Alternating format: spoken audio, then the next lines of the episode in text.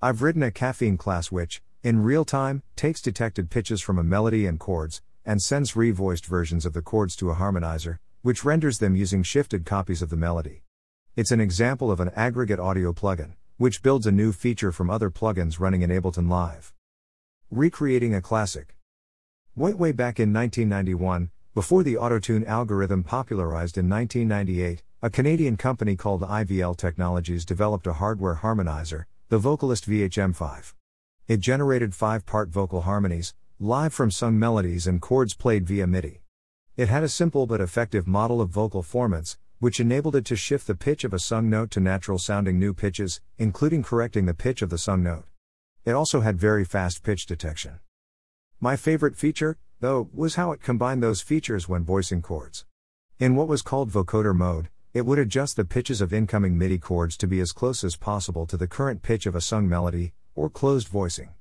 If the melody moved more than half an octave away from a chord voice, the rendered chord voice would adjust by some number of octaves up or down, so as to be within half an octave of the melody. With melodies and chords that have active pitch movement, this becomes a simple but compelling voice leading technique. It's even more compelling when the voices are spatialized in a stereo or 3D audio field, with reverb, reflections, and other post processing. It's also computationally inexpensive. The IVL pitch detection and shifting algorithms were straightforward for off the shelf digital signal processing chips to perform, and the AutoTune algorithm is orders of magnitude cheaper. One of the audio plugins I use in the Ableton Live audio environment, Harmony Engine by Antares, implements AutoTune's pitch shifting. Another, MIDI Guitar by Jam Origin, does polyphonic pitch detection. With these plugins, I have all the live MIDI information necessary to implement closed revoicing, and the pitch shifting for rendering it. I suppose I would call this automated closed voice harmonization. Implementation Caffeine runs in a web browser, which, along with Live, has access to all the MIDI interfaces provided by the host operating system. Using the Web MIDI API, I can receive and schedule MIDI events in Smalltalk, exchanging music information with Live and its plugins. With MIDI as one possible transport layer, I've developed a Smalltalk model of music events based upon sequences and simultaneities. One kind of simultaneity is the chord, a collection of notes sounded at the same time. In my implementation, a chord performs its own revoicing, while also taking care to send a minimum of MIDI messages to live. For example, only the notes which were adjusted in response to a melodic change are rescheduled. The other notes simply remain on, requiring no sent messages.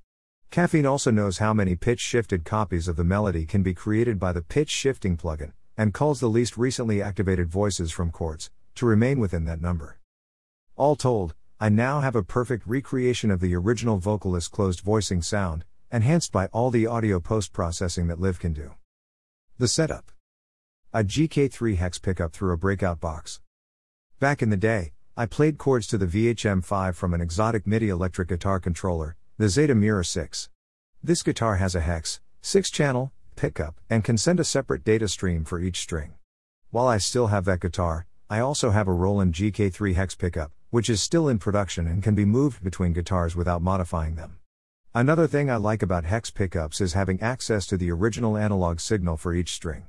These days I run the GK3 through a Synque non breakout module, which makes the signals available at modular levels. The main benefit of this is that I can connect the analog signals directly to my audio interface, without software drivers that may become unsupported. I have a USB GK13 interface, but the manufacturer never updated the original 32 bit driver for it. Contemporary computers can do polyphonic pitch detection on any audio stream, without the use of special controller hardware. While the resulting MIDI stream uses only a single channel, with no distinction between strings, it's very convenient. The Jam Origin plugin is my favorite way to produce a polyphonic chord stream from audio. The ROLI Lightpad. My favorite new controller for generating multi channel chord streams is the ROLI Lightpad.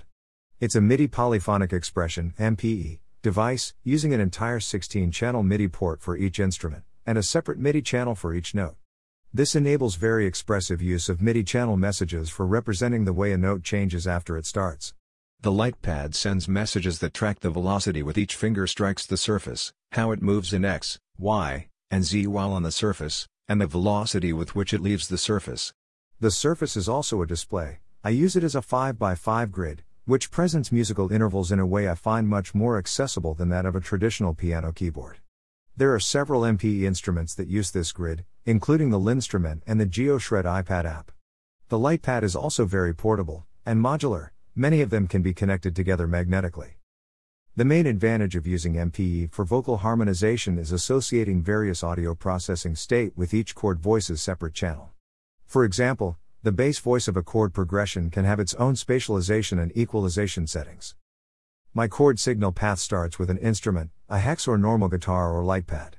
Audio and MIDI data goes from the instrument, through host operating system MIDI interface, through Live where I can detect pitches and record, through another MIDI interface to Caffeine in a web browser, then back to Live and the pitch shifting plugin. My melody signal path starts with a vocal performance using a microphone, through Live and pitch detection, then through pitch shifting as controlled by the chords. Let's play.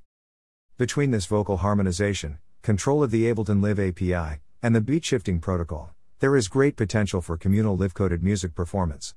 If you're a livecoder interested in music, I'd love to hear from you.